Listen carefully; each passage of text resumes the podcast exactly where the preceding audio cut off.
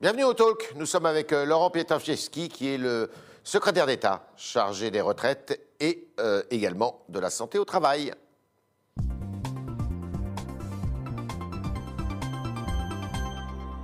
Laurent Pietraszewski, bonjour. Bonjour les frères. Alors, ce- ces dernières heures, là, Olivier Véran a dit que le pic de cette deuxième vague était derrière nous, le pic de l'épidémie.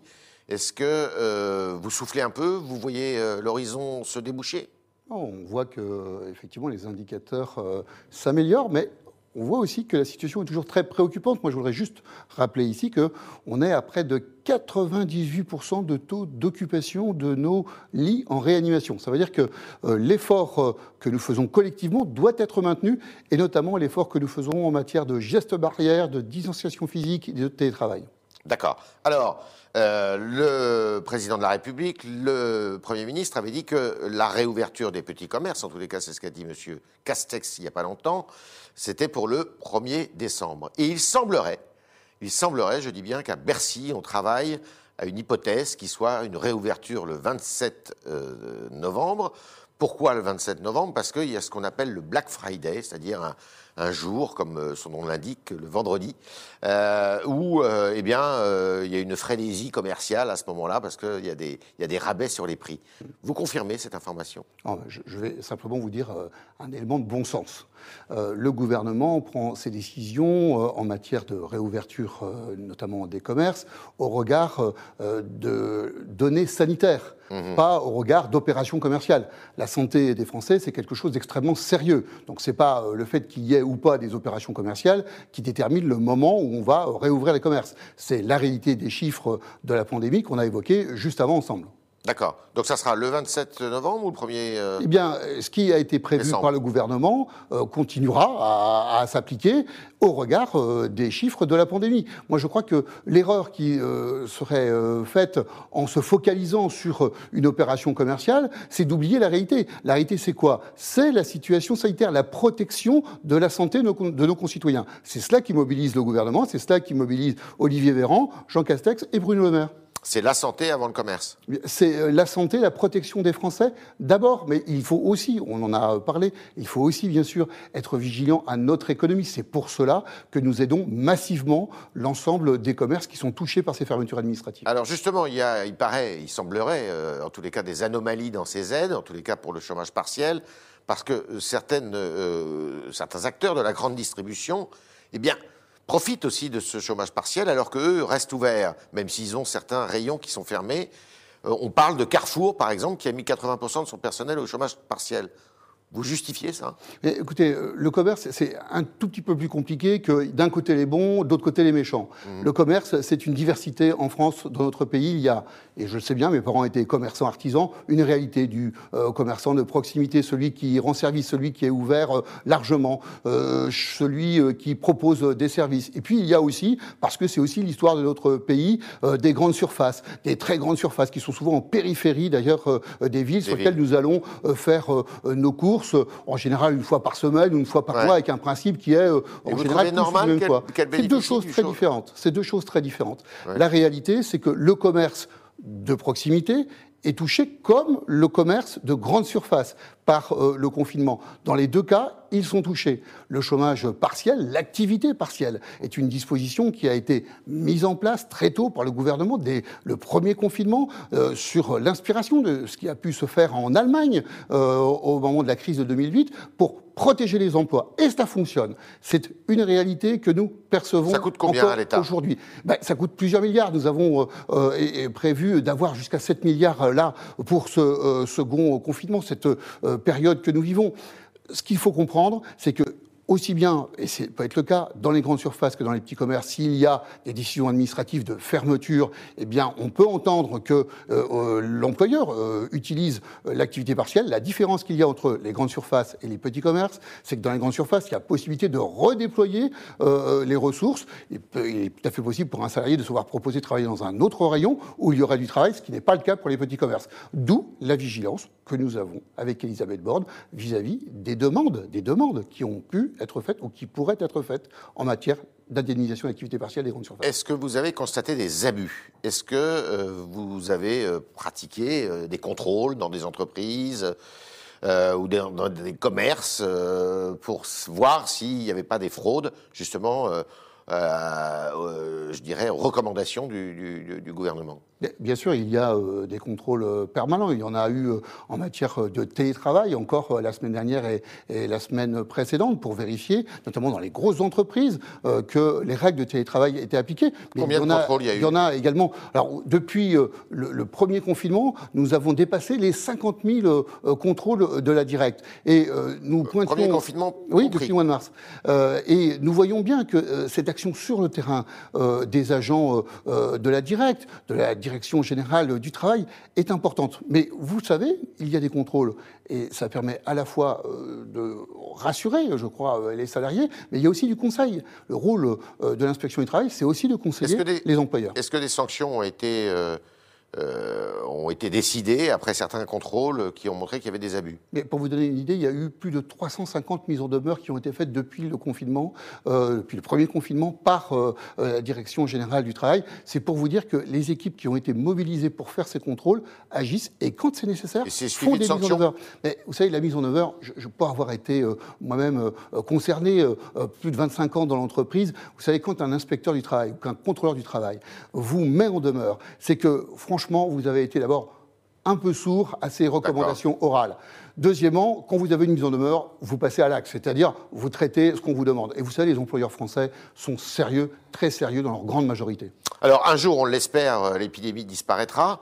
Euh, peut-être avec le vaccin qui est annoncé pour euh, l'année prochaine. en tous les cas, est-ce que le télétravail, qui s'est quand même pas mal répandu pendant cette crise, va survivre justement à la disparition? Du euh, coronavirus Le télétravail, c'est un nouveau mode d'organisation. C'est vrai qu'on sent bien euh, depuis euh, l'arrivée des outils digitaux, du numérique, qu'il y a une aspiration forte, d'une part, de nos concitoyens à travailler, j'allais dire depuis chez eux, mais peut-être tout simplement pas uniquement là où l'employeur leur propose de travailler habituellement. Parce qu'il y a aussi la diffusion de ces tiers-lieux, vous savez, ces open space où on mmh, pourrait mmh, mmh. Euh, travailler euh, à plusieurs, mais sans pour autant euh, être dans l'open space de l'employeur. C'est un, un, lieu qui est mis à disposition par quelqu'un qui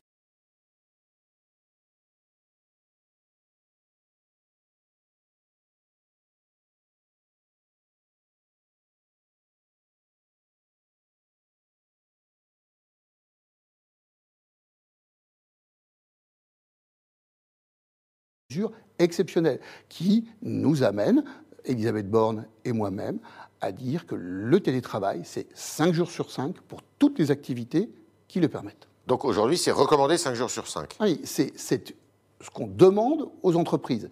Il y a une obligation pour les entreprises d'organiser leur travail. Est-ce qu'il y en a qui, les activités est-ce qu'il y en a qui jouent pas le jeu 5 jours sur 5. Est-ce qu'il y en a qui jouent pas le jeu? Il y a des entreprises qui ne euh, jouent pas le jeu. Il y a même des entreprises qui ont été maladroites. Euh, on a vu euh, récemment sortir dans la presse qu'une grande entreprise française invitait ses salariés qui le pouvaient être en télétravail deux jours ou trois jours par semaine. Mmh. C'est particulièrement maladroit et c'est surtout complètement orthogonal avec ce que demande le gouvernement. Les choses ont été rectifiées dans les 48 heures. Mmh. Avec Elisabeth Borne, nous avons le week-end précédent, donc il y a dix jours, passé beaucoup de coups de fil auprès euh, des directeurs et directrices des ressources humaines, auprès des PDG des très grosses entreprises françaises, pour rappeler l'exigence du gouvernement en matière de télétravail. C'est cinq jours sur cinq. Il s'agit d'une situation exceptionnelle, mais ça ne présage pas Yves Réard, par rapport à votre question, de ce que pourrait être l'organisation du télétravail demain, et qui sera là dans une situation sanitaire complètement différente et apaisée. Alors, on est au télétravail ou on est au chômage partiel? Est-ce qu'on pourra prendre quand même des vacances quand on y a droit à Noël? Alors, évidemment, la, question euh, des congés, euh, c'est une question qui se gère entre l'employeur et le salarié. Si vous avez euh, des droits à congés, vous pouvez effectivement les poser et les demander à votre employeur. Il n'y a pas d'opposition à, être en congé si l'employeur estime que votre activité n'est pas réalisable dans l'entreprise, que vous êtes en télétravail. Eh bien, s'il estime que vous êtes en congé, que vous lui avez demandé, que tout cela est organisé, vous serez en congé. Mais quand vous êtes en congé, vous n'êtes pas en télétravail et quand vous êtes en congé, vous n'êtes pas non plus en activité partielle. Alors, il y a un sujet qui revient d'actualité avec les sénateurs, euh, les républicains, qui veulent euh, revenir euh, cette semaine sur les retraites, la réforme des retraites, parce que Il y a une dette de la sécurité sociale qui est colossale, qui approche les 50 milliards d'euros. Et ils disent deux choses. La première, c'est que ils disent qu'on peut augmenter l'âge de départ à la retraite de 62 à 63 ans. Est-ce que ce texte a une quelconque euh, chance d'aboutir Bon, écoutez, j'écoutais le. Les sénateurs, sont, les sénateurs de droite sont majoritaires au Sénat. Oui, euh, c'est vrai, vous avez raison de le rappeler. D'ailleurs, j'écoutais le, président euh, du Sénat, Gérard Larcher, euh, hier, il était interviewé, il rappelait lui-même que c'est une sorte d'amendement récurrent. C'est-à-dire mmh. que tous les ans, le Sénat, avec cette majorité, revient avec son amendement, qu'il soit ou pas connecté avec la réalité de la vie de nos concitoyens. Quelle est la réalité de la vie de nos concitoyens aujourd'hui? Quelle est la réalité de la mobilisation du gouvernement, des forces vives de notre pays, des représentants des salariés, des employeurs, eh bien, c'est de lutter contre la crise sanitaire et de préserver nos entreprises de l'emploi. C'est ça, euh, être responsable. Être responsable, c'est se mettre en situation aujourd'hui de traiter la réalité de ce qui est vécu par nos concitoyens. Nous verrons le moment venu. Il faudra bien travailler sur ce sujet-là, mais ce n'est pas le moment aujourd'hui. En tous les cas, la réforme des retraites, euh, le président de la République a dit à plusieurs reprises, euh, elle n'est pas complètement abandonnée. Il l'a dit, il a dit. Euh, est-ce qu'on euh, on va en reparler d'ici à la fin du quinquennat? C'est votre dossier. Il y a, bien sûr, bien sûr. Vous avez rappelé tout à l'heure que j'avais en charge à la fois la santé au travail et aussi les retraites. Alors, qu'est-ce que nous apprend d'abord euh, la crise sanitaire que nous traversons encore aujourd'hui? Eh bien, euh, cela a pointé du doigt que justement, tous ces Français qui travaillent en deuxième ligne, toutes celles qui travaillent à la caisse, tous ceux qui travaillent dans les entrepôts logistiques, toutes celles et tous ceux qui traitent nos déchets, tous ceux qui sont en deuxième ligne, eh bien, ce sont les grands perdants. Ce sont les grands perdants du système actuel. Donc oui, moi, j'ai la volonté, j'ai la conviction qu'il faut transformer notre système de retraite pour que tous ces Français qui sont ceux de la deuxième ligne puissent bénéficier demain d'une retraite qui soit plus cohérente avec leur engagement sociétal aujourd'hui qui est important. Donc il y a une volonté du gouvernement réelle de faire cette transformation du système de retraite. Il y a une volonté du président de la République il l'a rappelé, eh bien, nous allons construire tout ça, mais je l'ai dit tout à l'heure en parlant euh, du débat qu'il y a eu au Sénat, nous allons faire ça le moment voulu, dans un contexte apaisé. Vous avez vous-même démarré notre échange sur la réalité de ce que vivent ceux qui nous regardent, c'est-à-dire la crise sanitaire, les inquiétudes qu'ils peuvent avoir pour leur emploi, la nécessité qu'a le gouvernement de les protéger et que les actions qu'ils mettent en œuvre, le gouvernement, ça doit être autour de cela. Et alors, il y a un deuxième sujet qui que, les sénateurs veulent évoquer, c'est celui de la création de cette cinquième branche, en tous les cas de l'accompagnement des personnes dépendantes. Est-ce que cette cinquième branche verra le jour aussi? Et comment? Parce que c'est ça le sujet, euh, d'ici à la fin du quinquennat vous savez que Brigitte Bourguignon est aux manettes là-dessus. Euh, elle est extrêmement active. C'est l'ancienne présidente de la commission des affaires sociales de notre Assemblée, donc elle connaît très très bien le sujet. Euh, il y a des engagements forts qui ont été pris, que ce soit pour les retraites ou le grand âge et l'autonomie. Nous savons que ça fait, cela fait partie des aspirations de nos concitoyens et de la volonté que nous avons depuis 2017 de transformer en profondeur notre modèle social pour répondre à la réalité du 21e siècle. Comment la financer cette cinquième branche Eh bien, il y a un certain nombre d'options qui sont sur la table, euh, qui sont débattues. Vous savez qu'il y a eu un premier rapport, dit rapport Libo, qui euh, euh, ouvrait un certain nombre de pistes. Tout cela aujourd'hui est dans les mains d'Olivier Véran et de Brigitte Bourguignon. Il y a des possibilités qui sont aujourd'hui instruites. Simplement, on a aussi des, recettes qui existent déjà. Vous avez bien vu que dans la création de la cinquième branche, il y a un fléchage déjà de recettes qui vont alimenter cette cinquième branche. Ces recettes existent déjà. Ça nécessite combien d'argent ça Bien, il y a une montée en charge progressive. On sait qu'il euh, faut qu'on puisse envisager d'avoir de l'ordre de 5 milliards sur ce sujet-là assez vite en montée en charge, mais ça ne sera pas le cas, le besoin la première année. Il y aura une progressivité dans le besoin euh, en matière euh, d'autonomie et de grand âge. On est avec Laurent Petrachevski, le secrétaire d'État chargé des retraites et de la santé au travail. Et on va continuer avec vos questions, chers internautes, qui sont posées ce matin par Roman Boucher.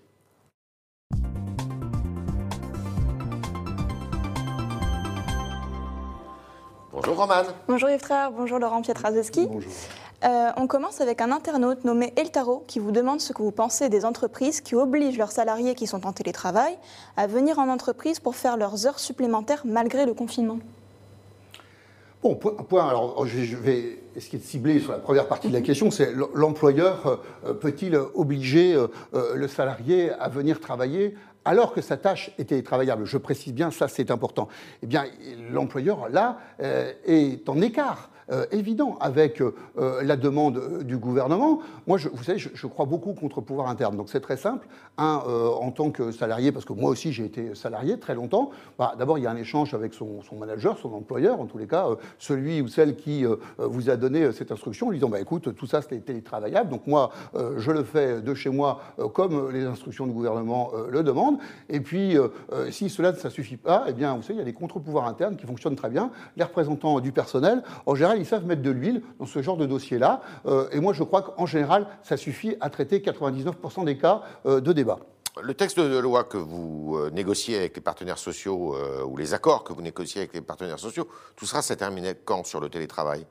Alors, les partenaires sociaux ont la main. Vous savez, je, suis très attentif à ce que euh, notre démocratie sociale fonctionne. Alors, pour mmh. qu'elle fonctionne, il faut aussi laisser un peu de temps aux acteurs de cette démocratie, euh, démocratie sociale pour euh, produire quelque chose. Il ne vous a pas échappé qu'ils avaient des négociations difficiles sur le, télétravail. Je crois que c'était un peu pour cela que vous me posiez la question. Moi, je, pense que d'ici la fin de l'année, les partenaires sociaux doivent être en situation de proposer quelque chose en matière de télétravail. Et ça prendra quelle forme après? C'est quoi? C'est, bah, euh, Écoutez, je crois, si j'ai bien lu euh, euh, les représentants des salariés, c'est qu'ils souhaitent qu'il y ait un ANI, un accord national interprofessionnel. et si j'ai bien lu les représentants patronaux, ils souhaiteraient plutôt que ça soit une sorte de guide qui soit mis à disposition. Je crois qu'ils ont un peu de temps pour négocier. Il faut leur faire confiance. Autre question, Roman. Charles vous demande comment relancer des secteurs à l'arrêt total qui ont dû licencier. Bon, alors euh, effectivement, le, y a, on sait qu'il y a des secteurs qui sont très, très en difficulté. Bon, on, va se le dire là, hein, euh, l'hôtellerie, la restauration, euh, voilà, tous ceux qui sont le tourisme. le tourisme, tous ceux qui sont concernés par à la fois les fermetures administratives et les restrictions de circulation. Et le, tourisme, c'est le cas doublement. Voilà. Donc, alors pour ce qui est du tourisme, vous le savez que mon collègue qui s'en occupe, Jean-Baptiste est extrêmement attentif et acteur vis-à-vis -vis de ces professions. Euh, et pour ce qui est euh, des hôtels, cafés restaurants, nous travaillons aussi avec eux. C'est le rôle d'Alain Griset aux côtés de Bruno Le Maire pour alimenter. Il y a ce fonds de solidarité. Alors, vous savez, moi, j'ai fait, voilà, j'ai eu l'occasion d'acheter un, bouquet de fleurs ce, week-end en, cliquant de collègue dans un, chez un fleuriste de chez moi, à la chapelle d'Armentières, qui m'a fait part de, de, ces difficultés. donc, nous avons parlé du fonds de solidarité, de la couverture à hauteur de 10 000 euros euh, par mois euh, que le gouvernement euh, met sur la table pour aider tous ces petits commerces, et c'est vrai aussi des secteurs en difficulté. Voilà, j'ai un mot pour les fleuristes parce qu'ils sont ouverts en, en, click and collect. c'est sans doute pas le cas pour mes amis restaurateurs ou brasseurs comme au Sporting à Armentières, où moi aussi j'aime bien, quand c'est possible, aller boire un café ou une petite bière, parce que dans le Nord, on boit aussi des, des bières avec plaisir dans un moment de convivialité. Ce n'est pas le cas aujourd'hui. J'espère que ça le sera demain, mais soyons prudents parce qu'on le sait, dans les bars et dans les restaurants, c'est là que nous enlevons notre masque et c'est là qu'il y a beaucoup de diffusion de virus. Autre question. À DLD sur le Figaro.fr, euh, peut-on envisager une taxe exceptionnelle sur le chiffre d'affaires des géants du e-commerce pour soutenir le commerce de proximité? J'ai vu qu'il y avait un débat là-dessus. J'entends, j'entends cela euh, façon. D'abord, il y a eu des réponses extrêmement pragmatiques.